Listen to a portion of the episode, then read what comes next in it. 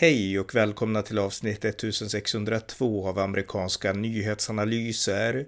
En konservativ podcast med mig, Ronny Berggren, som ni gärna får stödja på swishnummer 070-30 28 95 0. Här följer en uppdatering tillsammans med min svensk-amerikanske kollega Björn Nordström om det senaste i USA. Varmt välkomna! Björn Nordström, välkommen! Tack så mycket. Eh, vi ska uppdatera lite om det senaste USA igen och idag så är det ju 4 juli, alltså USAs nationaldag. Eh, ska du fira idag? Jajamän, eh, det ska vi absolut göra. Antingen ska vi åka iväg till några kompisar uppe i Scottsdale eller ska vi göra någonting, någon grej här lokalt, något lokalt evenemang som pågår på, något, på ett ställe som heter Wigwam. Vi har inte riktigt bestämt oss vilket vi ska göra än. Alltså i USA, firas nationaldagen likadant i alla delstater eller alltså skiljer sig sättet att fira åt på något sätt? Jag tror att det, mer, det beror på vilken delstat lite grann. Som jag bodde i Vermont, det firade väl nationaldagen. Det var väl lite mindre jippon och grejer därför att det är mer vänsterliberalt då. Och här i Arizona är det ju mer, vad ska man säga, patriotiskt. Och här firas ju nationaldagen lite mer, det märker man ju. Det, var, det, var, det är ju jippon uh, överallt. Uh, I lördags var det massa jippon på olika ställen. Igår var det jippon. Vi var på ett grej, en grej igår. På en stor, ett stort evenemang på ett ställe som heter Westgate. Det är ett entertain, det är barer och vad ska man säga, shoppingcenter och massa grejer där.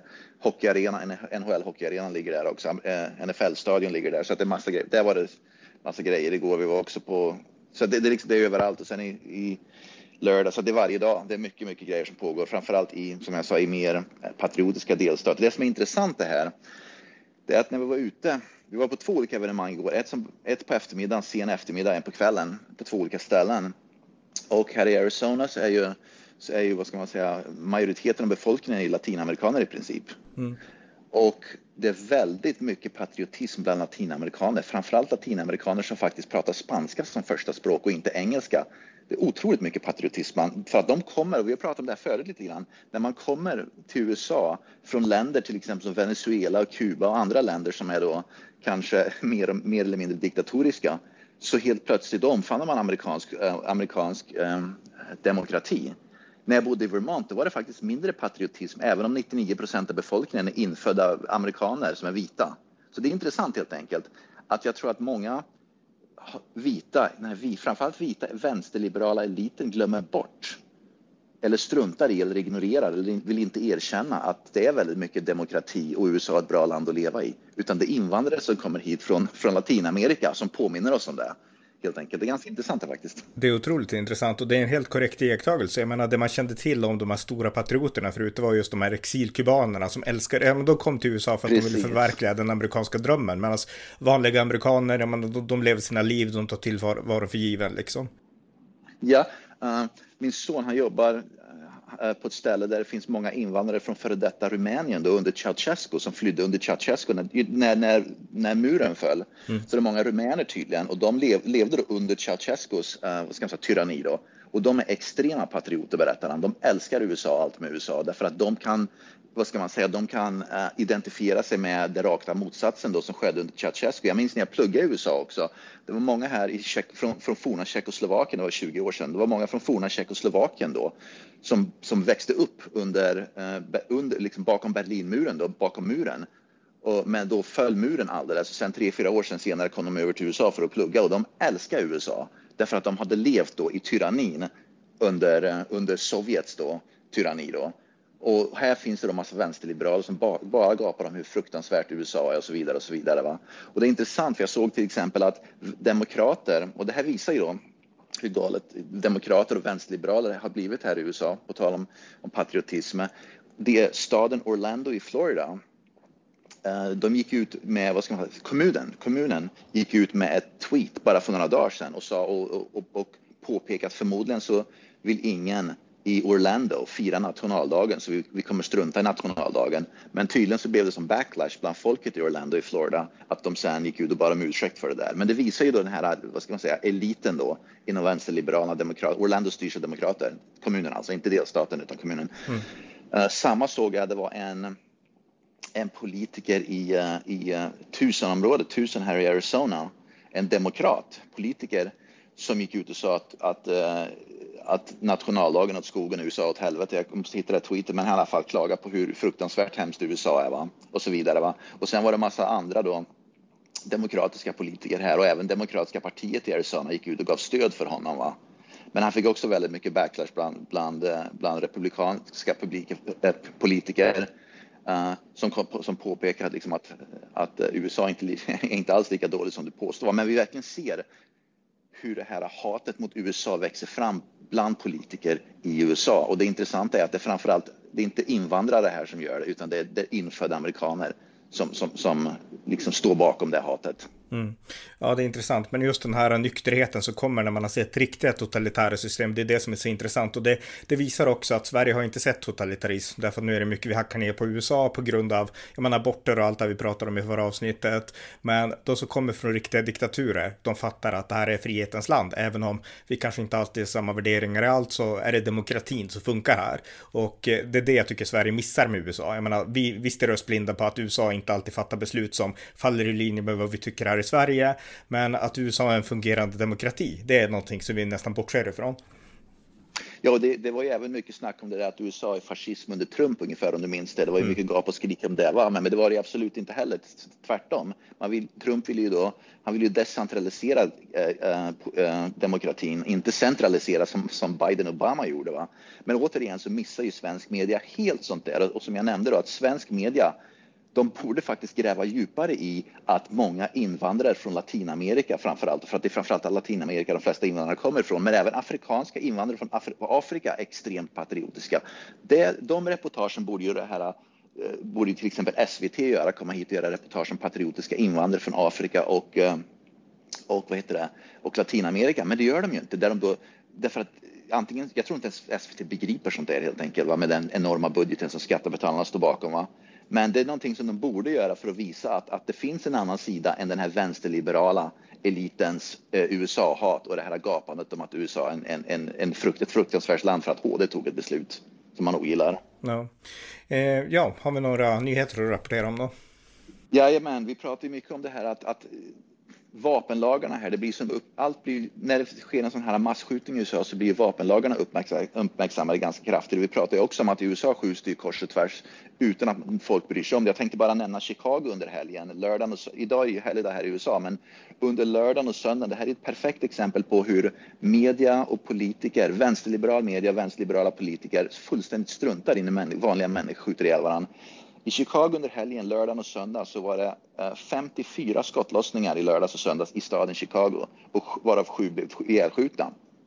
Men det har ju inte uppmärksammat överhuvudtaget. Det är ingen som drar upp det i samband med att vi måste göra någonting åt de här skottlossningarna helt enkelt. Va? Och det är det här typiska, det här vardagsskjutningarna som sker konstant, som är mycket, mycket, vad ska man säga, jag säger jag försvarar absolut inte skolskjutningar och massskjutningar, utan det är ett, problem med. Va? Men det stora problemet med vapen med skjutningar här i USA, det är inte massskjutningarna, utan det är de här konstanta skjutningarna. Folk skjuter ihjäl varandra på gator och torg.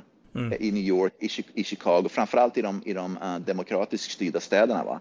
Men det är aldrig snack om bland demokratiska politiker eller vänsterliberal media att det är ett stort problem.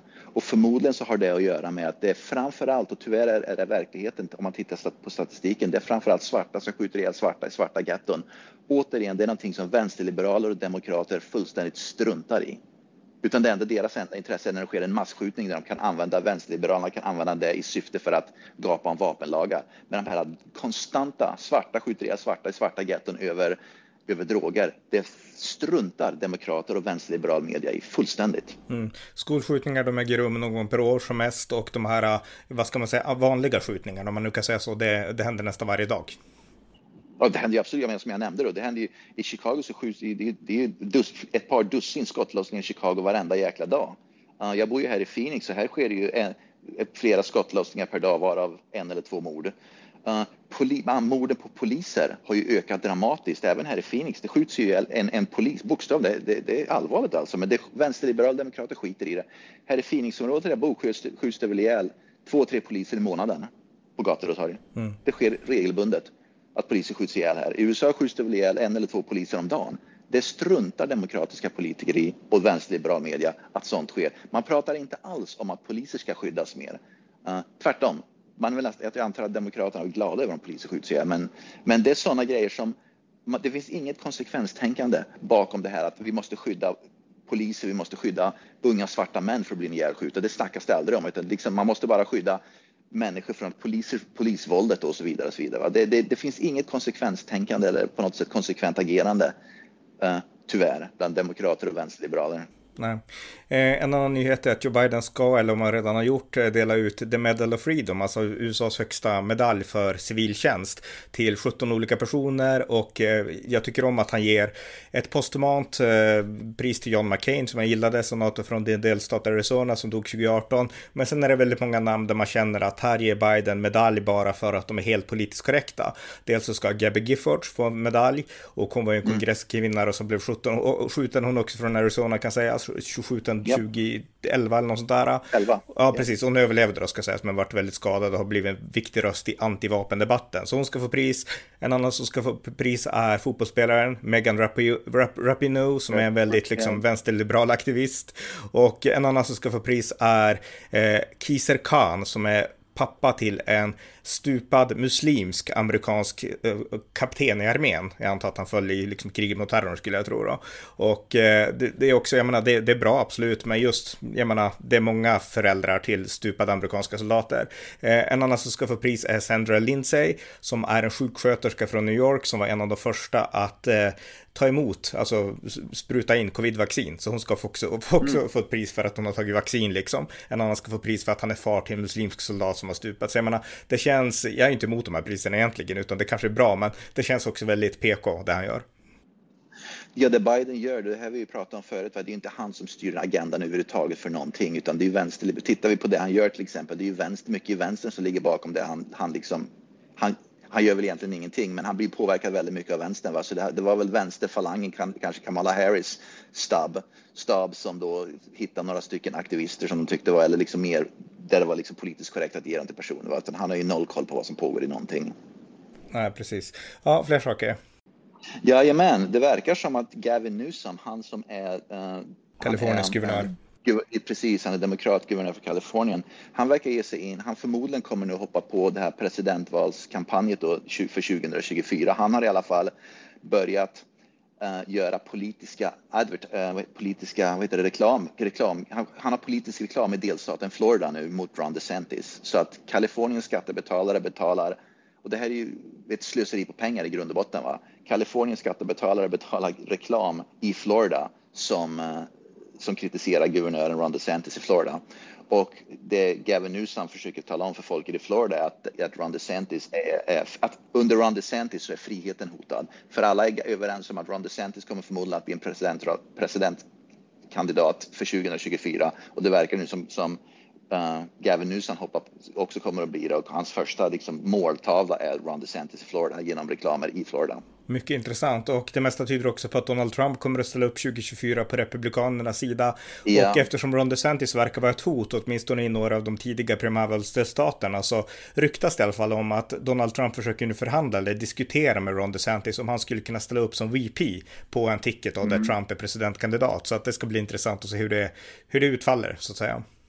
Ja, och alla väntar ju nu på att Trump, han, Trump har ju sagt att han kommer att komma med ett besked nu inom, de inom kort. Och tyvärr, det vi pratade om förut var att tyvärr så kommer det beskedet förmodligen att komma innan mellanårs, mellanårsvalet nu i november. Och det tror jag kommer att kunna ställa till lite oreda.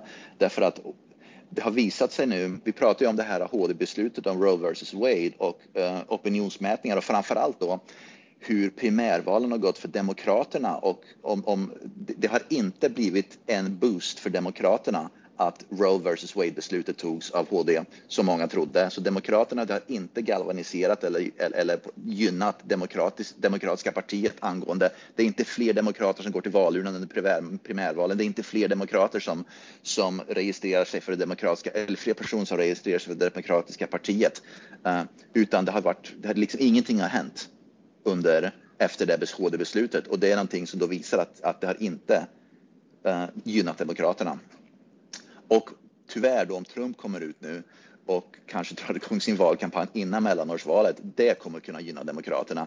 Därför att det kommer bara återigen splittra eh, Republikanerna. Och alla är ju överens om att det har gått så, till och med Demokraterna, jag såg, vad heter han, jag, jag kan se ansiktet med framför mig, han är väl en, uh, vad heter han, ah, kommer inte ihåg, en av de här demokratiska uh, han är demokrat, han sitter i tv, vänsterliberal, sitter i tv-rutan ofta, i vänsterliberal tv-kanaler. Va? kommer inte ihåg namnet på honom, mm. jag vet hur han ser ut. Men i alla fall, han sa i alla fall rakt ut att, att, att, att demokrat, det går åt skogen för Demokraterna. Mm. Att, att, under Biden så går, har, har, USA gått åt skogen. Han, liksom, demokraterna börjar erkänna öppet nu att det går åt skogen under Biden. Biden har ingen kontroll, han vet inte vad han pysslar med. Han måste bort. Det, det snackas nu demokratiska ledarna man måste till och med försöka få bort Biden innan, uh, innan presidentvalet 2024. Därför att liksom att ha Biden som president, även om de har en annan kandidat 2024, så Biden drar ner partiet för mycket nu. Han liksom, det blir bara liksom, det blir en, en, en, en stor seger för Republikanerna bara för att Biden fortfarande är president. Mm. Eh, på tal om det här med abortdebatten, nu vet jag inte exakt varför väljarna inte tycker att, alltså att man inte belönar Demokraterna nu i den här situationen, men en orsak kan ju vara att många vänsteraktivister vandal vandaliserar nu för fullt, liksom, eh, liksom eh, graviditetscenter för de som nu vill föda barn barnen, även om de kanske vill adoptera bort dem. Man vandaliserar kyrkor och det var nu ja. läste jag en kyrka, en katolsk kyrka i Madison i Wisconsin som blev vandaliserad med graffiti och det är väldigt mycket, alltså de här som är för aborter som ska vara så toleranta, de verkar nu vara väldigt intoleranta i hur de beter sig. Så jag menar, det kan ju vara en orsak till att allmänheten ser det och känner att ja, men det här, vi, vi stöder inte det här. Men så har det ju alltid varit, de, de så kallade toleranta antirasisterna, antifascisterna, det är alltid de som är de mest intoleranta, det är de som är i grund och botten fascisterna i det hela. Va? Och till exempel om vi tittar på delstaten Wisconsin, Wisconsin är ju en svängdelstat va? så att det krävs inte mycket för att väljarna ska rösta republikanskt istället för demokratiskt i en delstat som Wisconsin. Va? I Vermont, där kan det vandaliseras hur mycket som helst, man kommer ändå rösta på demokratiska politiker därför att det är så extremt vänsterliberalt. Men i de här svängdelstaterna då kyrkan blir vandaliserad i Wisconsin, det krävs bara en sån grej för att helt plötsligt republikanerna ska vinna den delstaten och inte därför att det är så jämnt, det är bara en fråga om några tiotusen några tiotusen röster mm. och då svänger det till det andra partiet. Va? Och det är det Demokraterna inte begriper att om de skulle gå ut och, och vad ska man säga, fördöma sådana där våldsdåd, då tror jag det skulle kunna gynna Demokraterna. Men vänsterliberal media och Demokratiska partiet, precis som det här Black Lives matter eh, vandaliseringarna för ett par år sedan, för ett par somrar sedan, eftersom Demokraterna och, och vänsterliberal media aldrig fördömer sånt där, väljarna ser ju att de inte gör det och då tycker man att okej, okay, de verkar, om man inte fördömer det, då står man ju bakom det. Då stödjer man det istället, va? indirekt eller direkt. Va? Och då, det har jag, jag får nog av det här då. Mm, mm. Så, ja. ja eh, något annat? Ja, jag menar, jag såg att Jeff Bezos, han som är ägare och grundare för Amazon, det storföretaget Amazon, han har också gått nu, precis som Elon Musk har Jeff Bezos gått ut och kraftigt kritiserat Donald, äh, förlåt, äh, Joe Biden för att vara totalt inkompetent och inte begripa. Joe Biden skyller höga bensinpriserna nu på amerikanska bensinmackar. Inte bensinbolagen. Han skyllde på bensinbolagen ett tag, men det verkar inte funka. Nu går han ut och skyller höga bensinpriserna på att det är bensinmackarna bensinmackarnas fel att bensinpriserna har gått upp. Och gissa, och så Bezos och Elon Musk har kritiserat honom, men han har fått stöd av en, en en, en, en, institution. Gissa vilket, vilken institution som gav, som, gav, som, som nu stödjer um, Joe Biden? Uh, nej, nej. Staten Kina. Okej, okay, okej. Okay. Kina har gått ut officiellt och sagt nu äntligen börjar Joe Biden fatta att kapitalismen är åt skogen. Att, att kapitalismen förstör för människor. Så, så Kina gick ut och gav Biden stöd och påminner och sa att det, att den kapitalism som att kapitalism är helt enkelt inte försvarbart. Nu ser du själv resultatet av kapitalismen och det visar hur otroligt galet allt har blivit med Joe Biden. För mm. Kina ger honom stöd och påminner honom om att bli en totalitär stat istället så blir det bättre. Då får ni ordning på det här.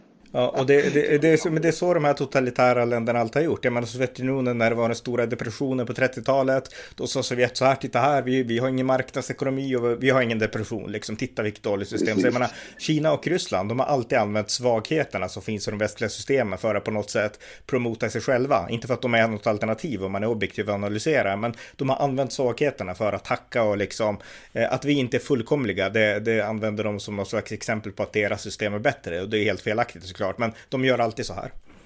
Ja, och det blir ganska komiskt i alla fall att, att, att till och med hans eget parti hoppar av hans tåg nu, mm. utan nu får han stöd av Kina istället. Det, det säger ungefär allt om, som behöver sägas om Joe Bidens totala inkompetens. Mm, ja, verkligen. Eh, ja, eh, och en annan sak som, som kan nämnas lite kort är att det är kaos vid gränsen i alla fall. Det fortsätter komma in illegala över gränsen från Mexiko, in i Texas främst då, men även Arizona säkert. Och eh, nu har man hittat 46 migranter som har dött i en, eh, ja i en traktor, ja, någon slags vagn eller någonting. Och eh, Texas guvernör Greg Abbott, han skyller helt på Biden att det är Bidens politik som gör att migranter ja. dör. Alltså det är inte, han släpper in dem, men de dör också i onödan på grund av den här lössläppta politiken. Biden skyller, Biden skyller på migranterna. Så att Biden är väl lite grann som, eh, vad är det, som Socialdemokraterna i Sverige. All, han tar inget ansvar själv, han, han skyller allt, allting ska skyllas på någon annan. Mm, precis. Ja, något annat?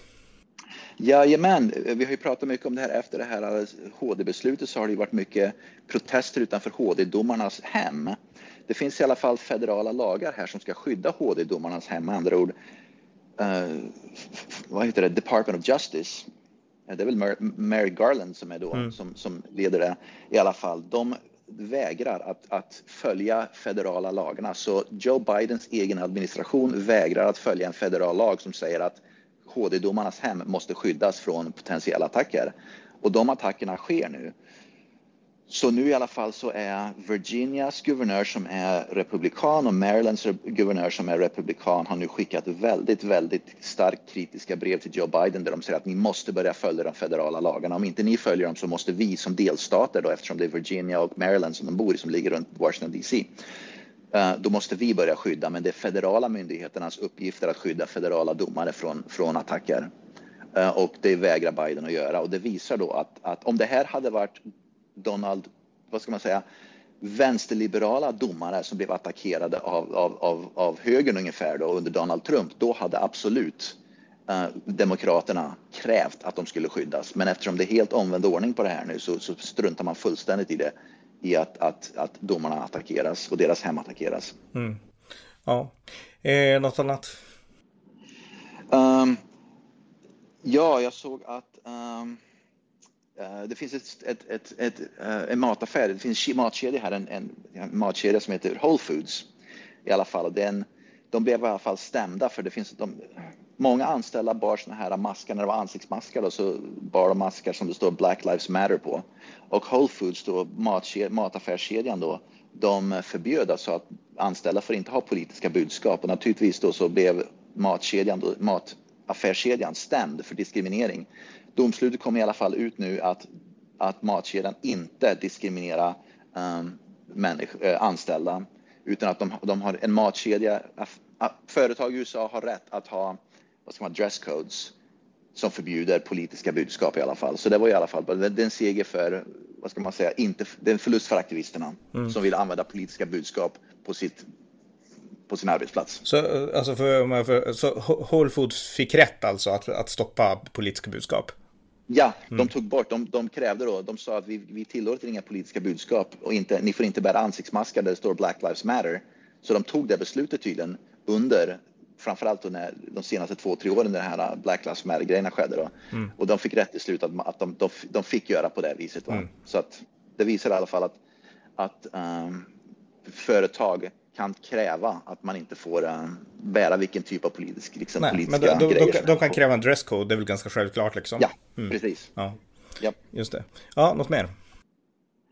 Uh, jag går igenom grejer. Ja, just ja.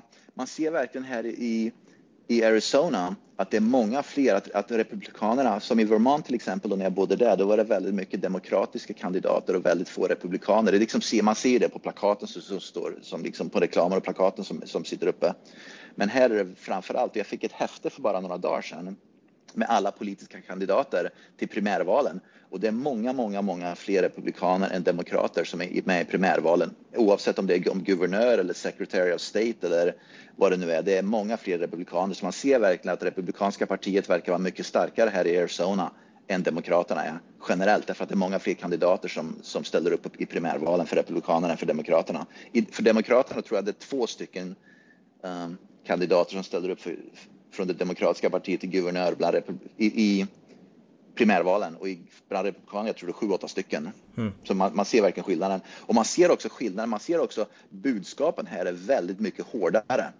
Överallt så ser man plakat där det står stäng gränsen, kast in liksom um, det här woke-rörelsen är skit, liksom stoppa woke-rörelsen, stoppa det här CRT i skolor och så vidare. Så man verkligen ser att de går efter de här stora grejerna som de aldrig gjorde i Vermont, för det vågar de inte. Och gick man efter dem i Vermont så skulle du aldrig kunna vinna ett val för sin suck. Men här verkligen verkligen märker man att de går efter de här stora grejerna.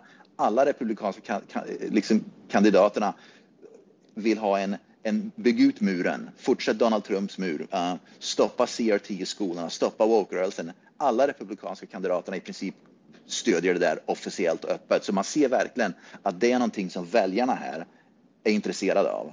Till skillnad från Vermont, där nämnde man bygga en mur, då har man inte en suck att vinna ett val i Vermont. Så liksom, då, då, behöver man inte ens ställa upp, för man förlorar direkt. Men det, det låter också som att de har en mer liksom, tydlig, klar, mer, de talar mer klarspråk också än det republikanska partiet centralt, låter det som.